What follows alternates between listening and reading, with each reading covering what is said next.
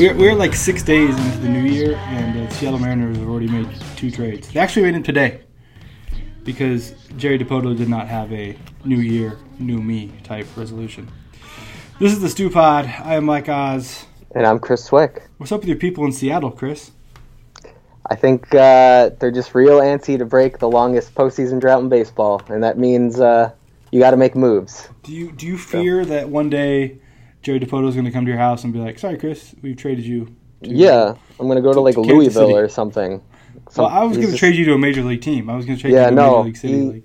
I feel like Jerry DiPoto's heartless, and he'll send me to. I don't even know. They probably have baseball in Louisville. I don't know. They do. They have a AAA team. Yeah, so there you go. He'll not only trade me, but he'll demote me in the process. Sorry, Chris. You now live in Florida. Yeah. Not great. This is our podcast, everybody. Hi. How's it going? This week, I feel like we, at least on our end of the Big League Stew end, we've been doing a lot of Hall of Fame stuff. And we've been profiling a number of people. We have a lot more to go. Chris, I wanted to throw this out before we get into some deeper Hall of Fame stuff. And I guess a good tease here. We have a pretty cool guest coming on in a little bit to talk about Hall of Fame projections. I'm really excited about that. But before we get to that, Chris, which Hall of Fame case so far, and it doesn't have to be one of the people we've profiled because we've only done like 5 of them now, which one are you most fascinated by? Oh, wow. That's a good question because there's a lot of people who really stick out to me. I think Trevor Hoffman's interesting, mainly because I freely admit that I have no idea how we should value closers and relief pitchers in like the modern era. You wrote that post. It's up now, so if you're listening to this, it's already up. And I feel like you did a good job explaining just some of the why people would say no despite Trevor Hoffman's gaudy save total. So. That interests me. I think to keep it in Seattle, Edgar Martinez interests me quite a bit because it just seemed to me like the sentiment on him was, if anything, he was pretty borderline. And then I looked at his numbers, and I just can't help coming away impressed every time I look at it. And I feel like there's probably 17 more. I mean, Billy Wagner to go along with Hoffman is interesting. You can make Vladimir Guerrero pretty interesting because it seems to me like he's borderline, but he's a guy who everyone has a story about, so that elevates him. There's a lot. I mean, what about you? I think Vlad is one of the most interesting because I feel like he is somewhat overrated by the fact that people love him. Mm-hmm. And I'm not going to argue with that. I mean, he's a total likable player. He's somebody you're always going to dig. And you know, I mean, I guess that matters to some degree. Like, you know, what's your knee jerk when you hear about somebody? But I mean, if you just go look at his numbers, right? If you just were not thinking he's Vlad Guerrero, you'd be like, oh, yeah, he's, you know, borderline. You know, he's not, you know, definitely. Like, I guess it's to see how much he's getting right now. You know, the fact that it looks like he could go in on the first ballot. When I made the point, I think that Gary Sheffield's numbers, like, you know, aren't that different than Vlad. And I'm not saying that Gary Sheffield should be in the Hall of Fame necessarily because he has some different issues. But just the difference in, you know, Gary Sheffield's trying to stay on the ballot. And Vlad is, you know, possibly going to be first ballot. So I think that's a big difference. And I think it'll be interesting to see how much people – when we see the full ballot, like how that's going to come out. Bonds and Clemens, of course. And I still think probably the most fascinating is Schilling. I mean, I don't know if there's more that we can say about Schilling. Everybody knows at this point. But I think he just continues to be sort of, you know, a lightning rod. And I don't know if he thinks that he's helping himself out every time he opens his mouth. And maybe he is, in the sense that he's, you know, becoming more and more of a victim of whatever, of the media, of the leftists, or whatever the heck it is. Yeah. I mean, maybe there's a lane in that, in his Breitbart world.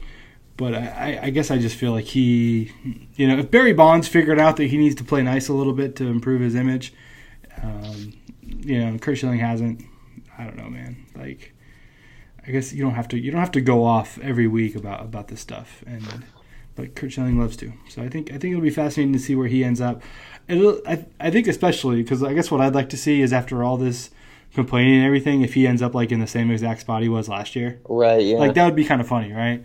So I think, or if he gets more, if he gains like 2%, I think that'll be interesting to see. But well, I feel like his shtick is almost has almost upset some of his more passionate supporters, because most of the commenters at Big League Stew have been pro Schilling, and I feel like the last thing I wrote about him, most of the comments were like, "Will this guy shut up already?" So.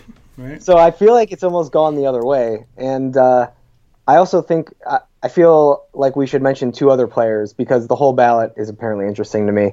But Mike Mussina, who on the surface doesn't strike me as a Hall of Famer, and then you look at his stats and they suddenly become a lot more convincing, in my opinion. And Manny Ramirez, who should be probably doing a lot better based on numbers alone. But people are finding a way to justify not voting for him. The two positive tests, where you don't have that with guys like Clemens and Bonds, is apparently worth quite a bit to some of these people. So I mean, I see that logic, though. I do and I don't. It seems hypocritical to me if you truly believe that Bonds used and you're still going to vote for him, and then you're not going to vote for Manny. That, in a way, seems hypocritical to me. I do want to talk about the public and what they think, because we've done this little thing on the Big League Stew Facebook page that I think has been fun, and it's been interesting to see how people react. So I'll preface all this by saying I don't know that everyone necessarily understands like how to vote in this, but we've done these pictures, and like the way you vote is by a thumbs up is yes in the Hall of Fame, and like the angry face is like no for the Hall of Fame. So I was surprised that Vlad got nothing but thumbs up. Like, not a single person said no, which, again, like, people just love Vlad, right? Small sample size, but Trevor Hoffman, I just put this up like an hour ago. So he's nothing but thumbs up. It's only 20 or so people, but still. Roger Clemens got, I would say, let's do the math here. 3 times as many thumbs ups as... mad faces. So okay, but that's pretty close to induction, if not induction, yeah, right? Yeah. Barry Bonds got the most things in general, right? He got way more than everybody else. So he got 402 thumbs up, and he got 151 mad faces. I haven't run the math on that yet, but I guess I could do it real quick, right? Let's do a little bit of on the spot Hall of Fame balloting from the Big League Stew Facebook page. He also got 2 or 4 laughing faces, so I don't know where those people go, right, and 1 heart. Right. So I don't know. According to our poll, he's at 72%. Okay. So that would not get him in, but sorry, Barry. And then Jeff Bagwell. Go ahead. Jeff Bagwell got. He is way in according to ours. He got 100 thumbs up and 10 mad faces. So there you go. Well, I wonder how much of that is due to the Facebook crowd probably skewing younger. Although I guess you could debate that, because like everyone's 50-year-old aunt or uncle is like the most annoying person on Facebook. But yeah, I think there's something to be said about that, and I feel like our next guest he may hint at that a little bit. Yeah, actually, it's a pretty good transition into what we're doing here. I did want to say, though, before we do that, Chris, that yes, I don't think Facebook skews younger. So let me just Facebook is, fair enough. Facebook is some old folk, but yeah. So there's all kinds of stuff that goes on involving the Hall of Fame on the internet, which always kind of fascinates me. And we know Ryan Thibodaux, most people do. He's the guy that tracks all the Hall of Fame ballots, which makes all of our jobs way, way easier. But it's fascinating to see all the ballots every day. There's Jay Jaffe, who is, not just like some everyman doing this. I mean, he's developed like a very detailed and I would say very strong system for evaluating Hall of Fame that he's turned into a book, and he's done a lot with it. If you haven't read Jay Jaffe, go read Jay Jaffe. And our guest today, his name is Nathaniel Rakich, and he wrote a great thing over Hardball Times this week that got our attention, where he was trying to project the the polls or the, you know, early returns or whatever you want to call them that are being collected on social media, and then trying to project that into like what are the vote totals actually going to be. And somewhat surprisingly, he has 5 people going in, which when I saw that, I was like, whoa, that's quite a lot, because as he'll tell you, like that would be a historic number to go in. But some of those are right on the fringe. So I think we can see some movement there in the next couple weeks. As a reminder, all the results are announced January 18th. And if you're listening to the podcast and you read us on Big League Stew, you will know that we are doing plenty of Hall of Fame coverage until that day, and then a ton of it that day too. So hopefully this interview is interesting to you, because it was very fascinating for me. I think that it made me think. It made me feel enlightened about the way he's thinking about the Hall of Fame, and just sort of maybe consider some new things. So, hope you guys dig it. Here it is on the Stew Pod.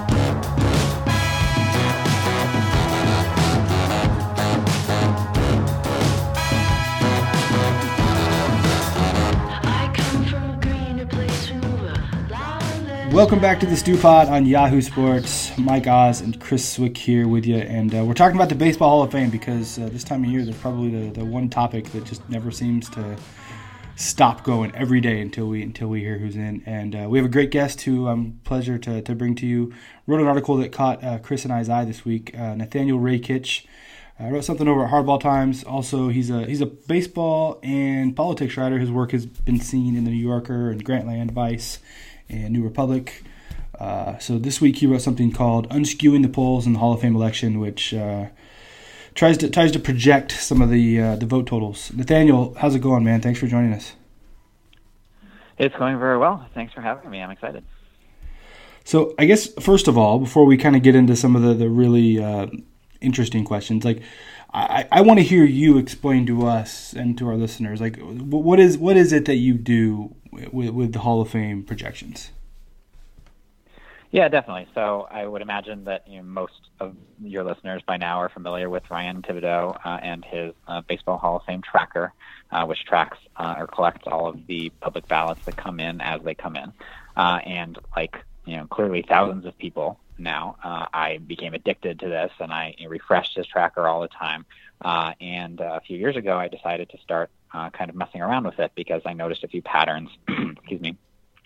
And those patterns were that certain players always underperformed their quote unquote polling in the tracker, and some consistently overperformed it. And so I fiddled around and kind of using my expertise from political analysis, kind of unskewed quote unquote, or applied demographic adjustments, whichever your preferred term is, to those numbers in the tracker to come up with more precise estimates for what the final percentages are going to end up being. And so that kind of became my Hall of Fame projections that I've been putting out for a few years now.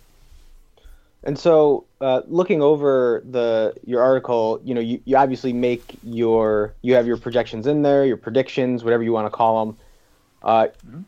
What do they say this year? How many people are going in? Who's going in according to the data we have thus far? Yeah, the million-dollar question, right? Yep. Well, as of right now, which is 174 ballots in, my model is actually calling for 5 candidates to be elected, which surprised even me in terms of how optimistic it was, at least for the players. Currently, I have Jeff Bagwell getting in with 87%, Tim Raines getting in with 84%, Trevor Hoffman getting in with 78%, Pudge Rodriguez getting in with 77%, and Vladimir Guerrero getting in with 77%. Now, I should warn people, it's like any poll or model, there is a margin of error, and so when you have Hoffman, Pudge, and Guerrero all within just a couple of points of 75%, a small error could affect that, and we might only have 2 people getting in. But right now it's looking pretty good for all 5 of those guys. You said you were surprised. I think a lot of people probably see the number 5 and get surprised. I think all those guys are, probably none of them are oh my God, how's that guy going to get in? I think it's the number, right? I mean, when you saw 5, were you like, oh, that's a lot of people?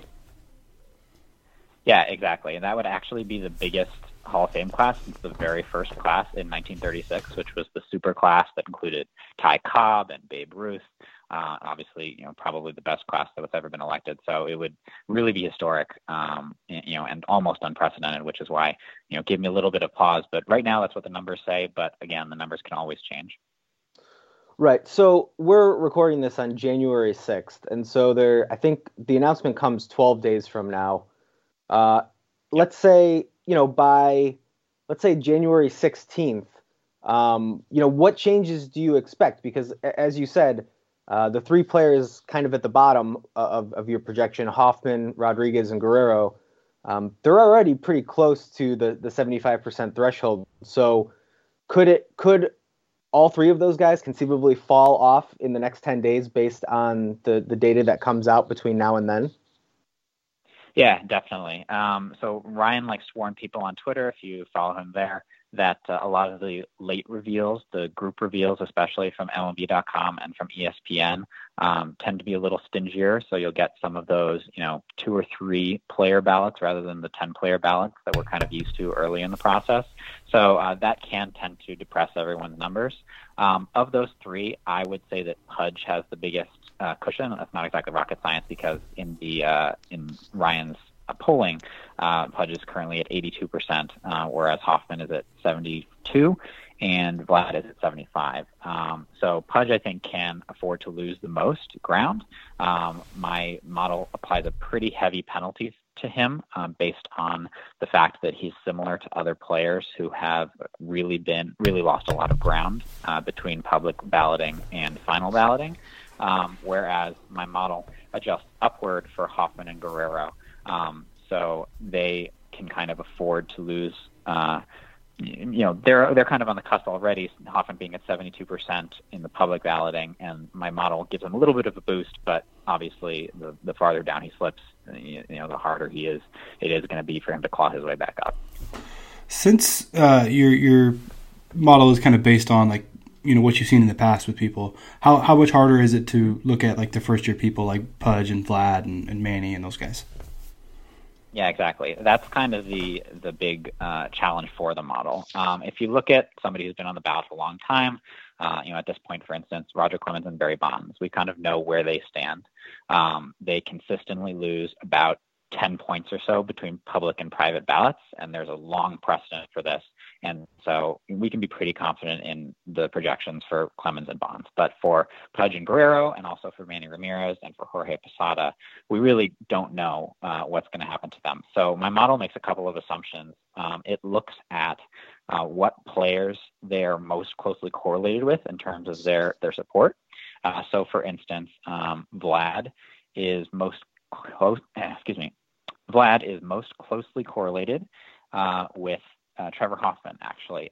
Voters who tend to vote for Hoffman also tend to vote for Guerrero. And based on Hoffman's past performance, we think that he is going to do better in private balloting, and therefore we also think that Guerrero is going to do better. But obviously this is kind of it adds another step to the process. So it kind of doubles the error, so to speak, not literally in statistical terms, but definitely compounds it. And so there's definitely a greater error in my model for Guerrero and Pudge, which is obviously not ideal, because they are two of the guys who are flirting most closely with the 75% threshold. So kind of bad luck for us this year, but I guess we'll find out in a couple weeks. Well, so something you've mentioned thus far has been the difference between public ballots and private ballots. And there are certain players who will see their percentages rise or fall when the private ballots eventually get released. And when we say that, we're talking about ballots that aren't revealed on Ryan's tracker, or just, you know, some writers don't make their ballots public before the 18th. So that's what we mean by private ballots. You know, why do some players see significant changes once the private ballots are released? What tendencies do you see there? Definitely. So, you know, I don't want to put words in anybody's mouth or assume people's motives, but there's a definite pattern that emerges. So, for instance, historically speaking, the two players that have gained the most ground in public ballots are Lee Smith and Trevor Hoffman.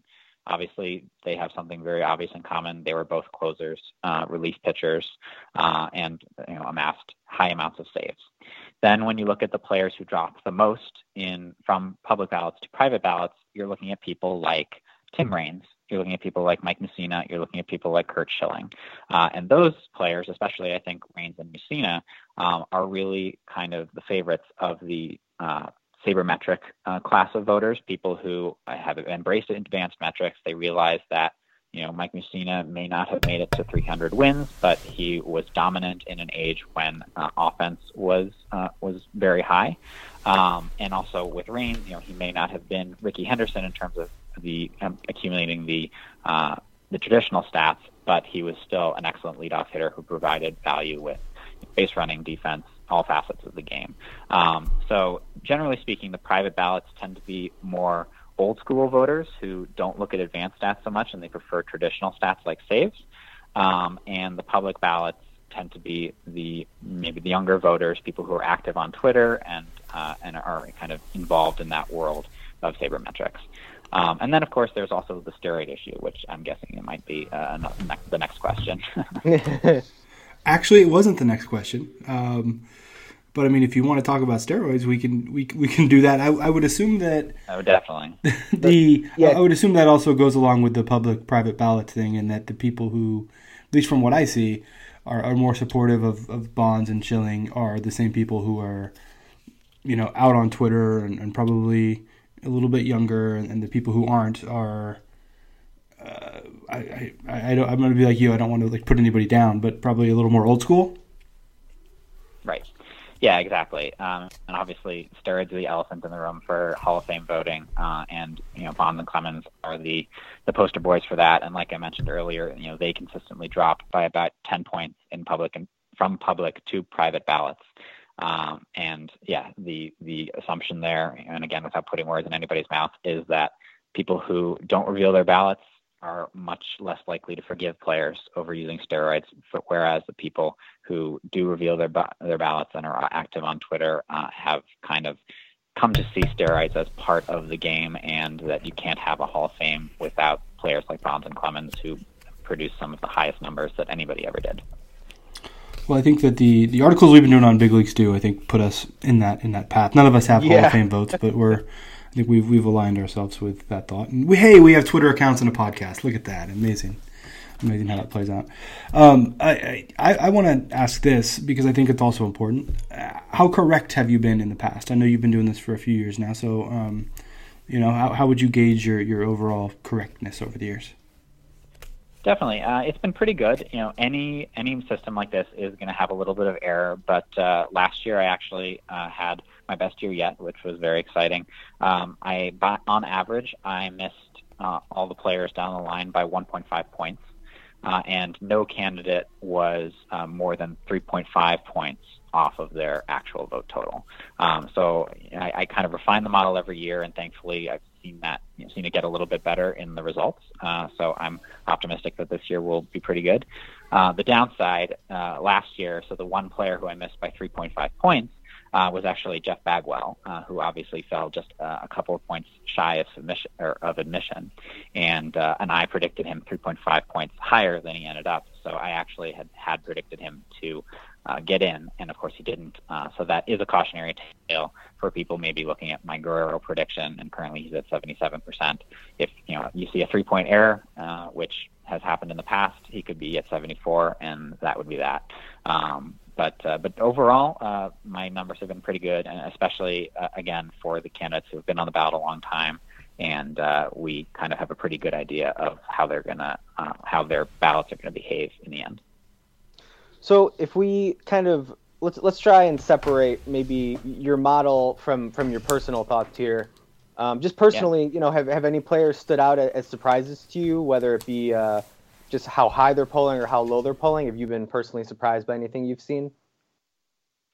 Yeah, definitely. I've got lots of personal thoughts. I guess I am surprised that Vlad is in the conversation to be in on the first ballot. I thought of him as a good and exciting player, but someone who I kind of figured would debut somewhere in the middle. And then Manny, I'm not really sure what to make of either. On one hand, I kind of would think that he would be higher because, you know, his numbers, I think, are undeniable. And you would see, you know, if people are voting for Barry Bonds and Roger Clemens at rates of around 60%. I would think that a significant portion of them would go for Manny, but right now I think in the public balloting, he's only at about 26%. But then on the other hand, he's kind of lucky with two steroid suspensions that anybody's considering him whatsoever.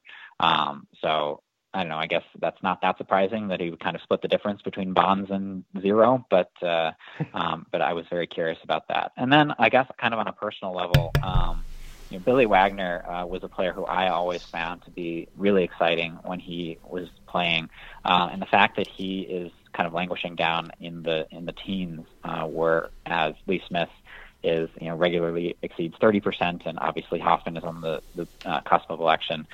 That's really sad to me. I think that, you know, Wagner, you know, when you take away saves, which, you know, personally as a bit of a stat nerd, you know, I think isn't the best way to measure reliever value. Wagner is a guy who struck out far more than Hoffman did. I think he has the lowest whip of any relief pitcher in history.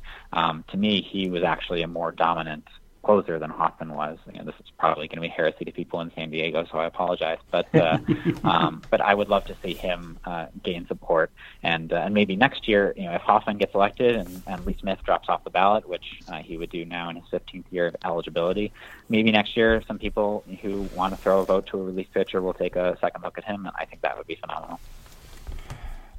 I'm always impressed by the amount of time and effort I think people put into Hall of Fame stuff. And so I'm curious with you, because, you know, you've talked about how much work you've done on this, and obviously it's been a lot. And people like Ryan Thibodaux and you know, Jay Jaffe, who's obviously turned this into, you know, something much bigger for him. Yeah.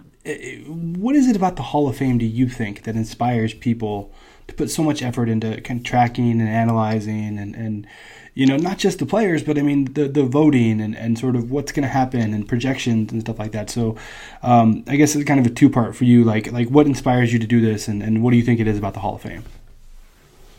Yeah, definitely. I mean, hey, if you guys can figure out, you know, why this stuff is like crack to me, you know, I am all ears. I think it's just, you know, a combination of, you know, baseball as a sport, I think, appeals to those of us who like numbers, who are a little bit nerdy. You know, the binary nature of the game, you know, everything is, you know, you're either safe or you're out, or it's a ball or a strike, really lends itself to creating this architecture of statistics and numbers that people can, you know, crunch to no end.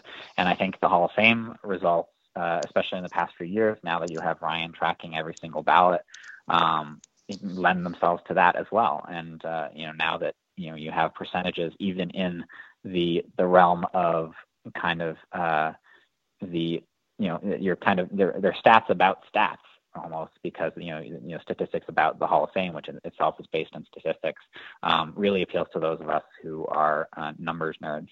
And then, of course, you know, there's just the personal connection that a lot of people have with these players. You know, it's, you know, as I grew up in Boston, and, you know, I have friends who look at Manny Ramirez, and, you know, they're asking me, why is he, you know, doing so, you know, badly? And, you know, people have, you know, especially if you're on the ballot, you've played baseball for a long time. A lot of these guys did so in one city for a very long time.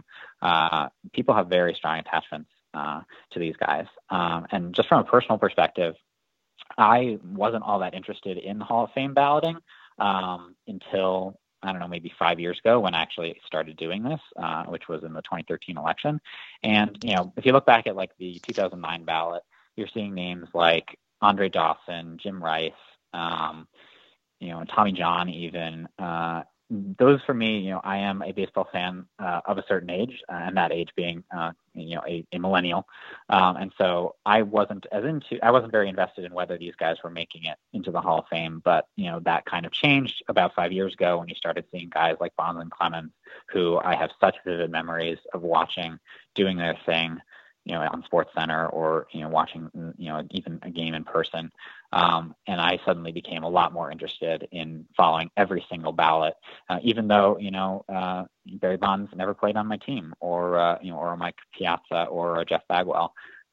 There's still something about seeing the magic from your formative years in my case to, you know, translate into the realization of this, you know, of their career goals and kind of, you know, your childhood fandom has now become, you know, and matured as well.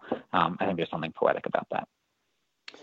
I would agree. I feel like we're probably around the same age, and in roughly a week or two, we're going to have our answer. So, Nathaniel, thanks a lot for doing this. Before we let you go, I want to mention you can read Nathaniel's article, Unskewing the Polls in the Hall of Fame Election, on the Hardball Times. And we can also follow you on Twitter, right, at BaseballOT. So, yeah, base ballot. Ballot. I'm very proud of that. Little, Chris, he told you. Words. Yeah, man, I don't even know. I don't even know what I'm doing. So, hey, base ballot, that works too. But yeah, Nathaniel, thanks a lot for doing this. We really appreciate it. Yeah, thank you, Nathaniel. Yeah, of course. No, this is a lot of fun. All right, Take care, guys. All right, take care.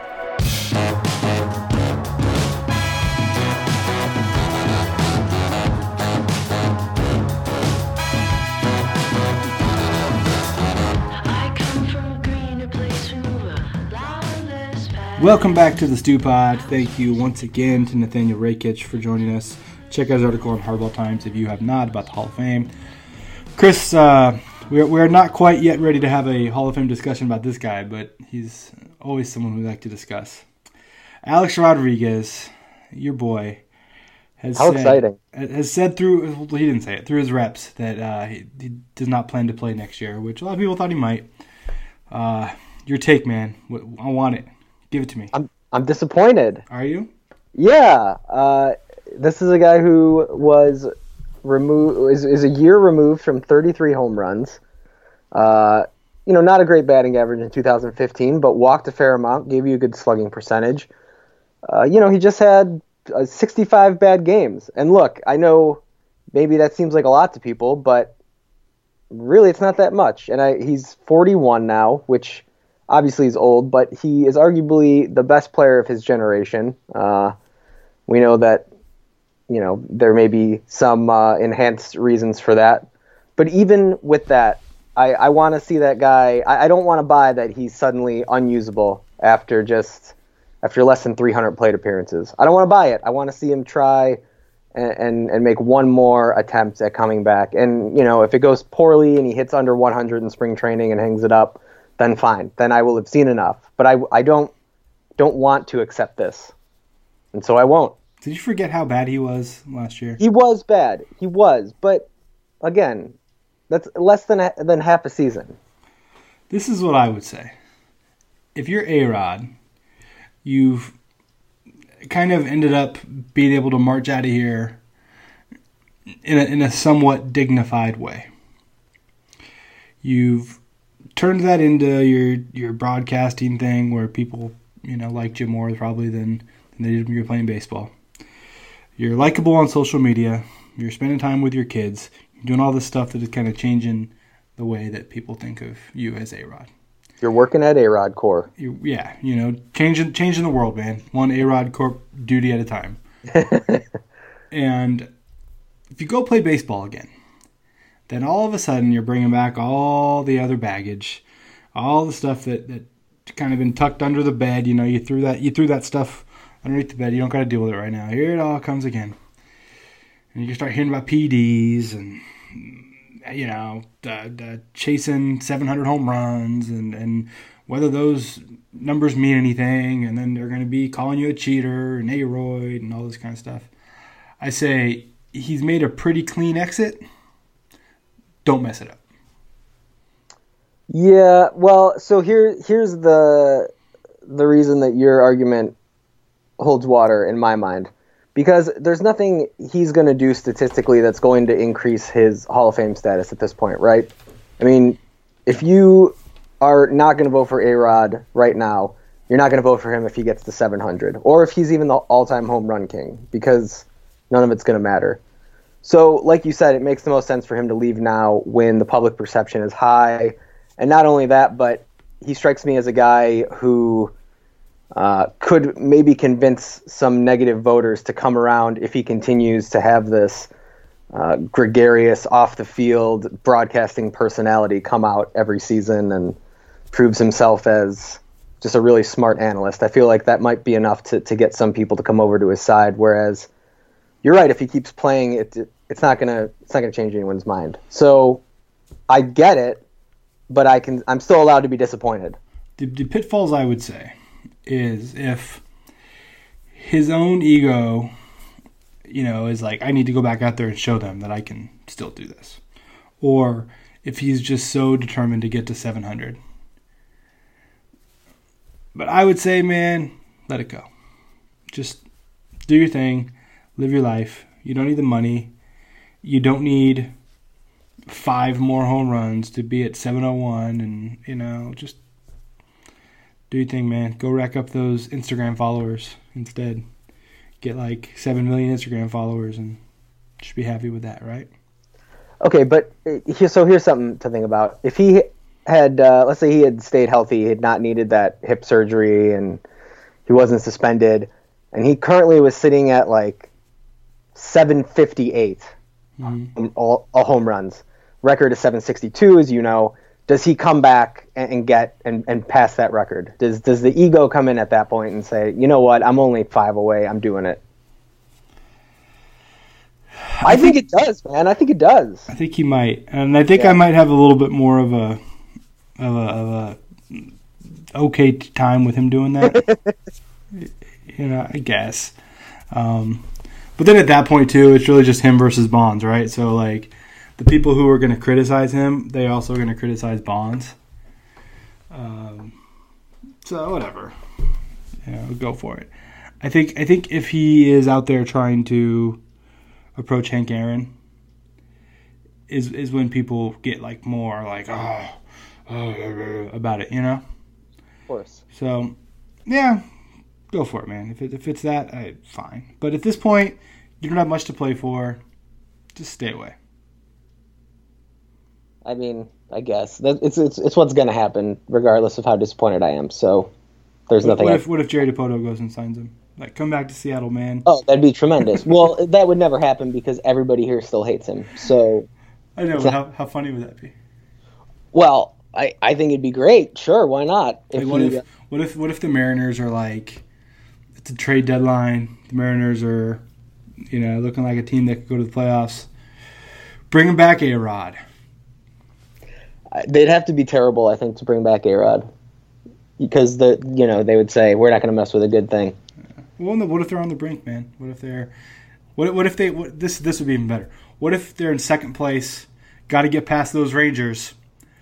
Bring back Aaron. Well, that would be fun. But again, it'll never happen. You're just living out the most insane fantasies. And then they get to the ALCS where they have to beat the Yankees to go to the World Series. Well, that would be great. Now I'm just making up A-Rod fan fiction, right? You are, yeah. All right. There's another story I wanted to throw at you I thought was interesting because it was a very Cleveland thing. The Edwin Encarnacion, which before we say anything else, I will give the Indians a little bit of this for going out and spending the money and getting him and getting that piece that could really make your team a World Series team. And again, and the same thing with Andrew Miller last year. They've shown the cojones to go be a winner, and I like that. I do think it's interesting, the idea that he has an attendance incentive in his contract. Yeah. I thought that was fascinating because, and I guess this is the question, right? If you are a Cleveland person and you don't go to Indians games, is Edwin Encarnacion going to make you buy a ticket? Well, you're asking an extremely biased person because Edwin Encarnacion is probably my favorite player to watch. And or the player I've seen the most of over the last 3 seasons. And that's based on just my preference for watching great offenses, and the Blue Jays have had that. And then also for selfish fantasy reasons, I've wound up with him every year. So I absolutely would. But I think, for Encarnacion and the Indians, it's not just about him, right? I mean, it's about the success they had last year and then the fact that, like you said, he represents that final piece that, we came one game short of the World Series. Now this is our loaded team with Edwin Encarnacion. We're going to win the World Series. I think that gets me out to the ballpark more than just his singular addition. I look at the entire roster and I just think, this is it. This is the piece. The longest World Series drought in Major League Baseball is over, and I want to be there for it. In May? Sure, why not? Okay. I don't know. I mean, you're asking a biased source as well, because I just like going to baseball games. So That's true. Kind of tough. Why? What do you say? You're not getting out of your seat for Edwin Encarnacion? No, I'm not saying that necessarily. I'm just because I hate you if you disagree. Because I love Edwin Encarnacion. I think especially if they market him well, if they can do some fun stuff with the parrot and all those kind of things. I think Cleveland for the most part is a pretty savvy team in terms of like being clever and the internet and social media. Well, yeah, and all that stuff, social media, for sure. Well, you wrote about them in the postseason. Good Twitter account, man. So yeah, they're definitely. Yeah, I mean, no, I think that would be cool. I guess I'm just wondering, like, do other people have that clause? And if so, like, I don't know. I guess I just don't see him as like a guy that you're like, oh, we're gonna sign him. That's gonna put some butts in the seat. People are definitely want to come see Edwin Encarnacion. More as like, let me tell you why he's a great addition to your team. And oh, he did that? Yeah, that guy. That guy sounds great. I guess I just don't see him as being like the big household name that would appeal to the person who doesn't either go to games or doesn't really follow the Indians. Or if that's just an Indians thing and they're just going to be like, hey, whoever it is, whoever we're bringing in, you got to have this incentive because, our attendance sucks and we got to do whatever we can to put people in the seats. Yeah, it does strike me as a weird contract incentive that I don't know why, if you're Encarnacion or his agent, why you would necessarily agree to that, because it just seems like something that's mostly out of your hands. Mm-hmm. So I guess I'm hoping that they've done some type of research looking at teams that go to the postseason or teams that go to the World Series and whether they experience attendance boosts the following year. I mean, logically, it seems like that would happen. And I wonder if that's the type of thing that holds for a couple years, and so they just feel comfortable knowing that, maybe just based on the team's performance last year, it's enough to get extra people in the seats. It's not even like signing Encarnacion. It's purely what they did in 2016, if you get what I'm saying. Yeah, and then he's just going to either be the benefactor of it or he's not. Right, exactly. I understand that. So that would be like the only way I would agree to that type of deal or that incentive, because it's weird to me. Is it not weird to you that that's a thing? No, yeah, it's weird. I mean, it's weird to me on somebody like that. Like, it wouldn't be weird to me if we were talking about A-Rod or someone like that necessarily, because he's like a butts in the seats type of player. But how? But, okay, but realistically, how many players like that exist? Not a lot. No, I mean, not a lot at all. 10. Less than 10? I would say less than 10 because you can't even really put that on pitchers, I mean, to some degree. I don't know if I agree. I could put that on Kershaw for sure. Well, I guess what I'm saying is, like, there are pitchers you want to go see. Right. It's not like I'm going to go buy season tickets so that I can watch Clayton Kershaw every fifth day or something like that. I would just. So, okay, I guess yes. Like, you could. He'll sell more tickets, but he's not like a true, I want to go watch that guy every single day type player, and that's what I mean. True. Yeah, that's tough. I feel like we should take a longer look at that maybe in a future podcast, because who's a butts in the seats type player? Yeah, because I would love to say Nolan Arenado is, but I don't think that's true, and that's probably just based on where he plays. Because if he had played for Boston, he probably is a butts in your seats guy, which isn't fair. It's not fair because he's great. Well, and the other thing would be that the Indians have, I think, somebody who would qualify in that same category, and maybe he's not all the way there yet. But Francisco Liriano, or Francisco Lindor even. Oh, that's who I meant. Sorry, Francisco Lindor. Francisco Liriano. He'll come to the ballpark. He'll bring you to the ballpark every day. Yeah, if you hate yourself, yeah. Sorry, Francisco Lindor. Sorry, Francisco, but yeah. All right, man. Let's wrap up. Anything good you want to talk about before we non-baseball goofy stuff or pop culture stuff? Or? It's our first podcast since the holidays have ended, so I just wanted to see if you got any wonderful baseball-related gifts or just gifts in general. Got some baseball cards. Okay. From my mom. Good. Old ones? Current ones? No, current ones. Current ones. I actually meant to tweet a couple of them out because I got two Bartolo Colons in the packs I got. I was happy about that. Yeah. Got a couple caps, which, you know, I like my caps. Mm-hmm. I think that's the extent of the baseball stuff that I got. I didn't get any, you know, crazy baseball memorabilia or anything like that. Got a new tablet. Excited about that. Nice. Yeah. By you, man. I got a lot of Bears stuff for some reason. I don't know why. I didn't ask for it. 75% off. That's why. Yeah. My mother-in-law always gets me baseball-related stuff and like a stocking stuffer. Mm-hmm. And so a lot of the time it's just like random stuff that she finds that has baseball attached to it. So I got a baseball nightlight for our like house, like a little glove, and you just plug it into the wall. We haven't set it up yet. And she bought me a Chris Sale Lego action figure thing. And after I opened it, she said, I bought this before they traded him. So it's a White Sox Chris Sale Lego man. And does it come with a uniform? Oh, yeah.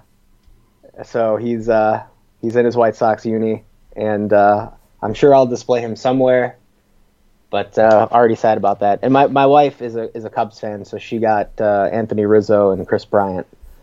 And those two guys were not traded, so she gets to enjoy her Legos, and I just get to be disappointed. I never knew that you guys were split on Cubs. Yeah, and she's a Packers fan too, so it's bad. That might have to be something we talk about in the in another future podcast idea. I don't know.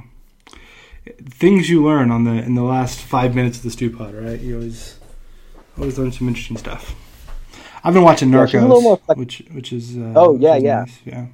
I know I'm super late, but yeah, it's a great show. I'm all about it.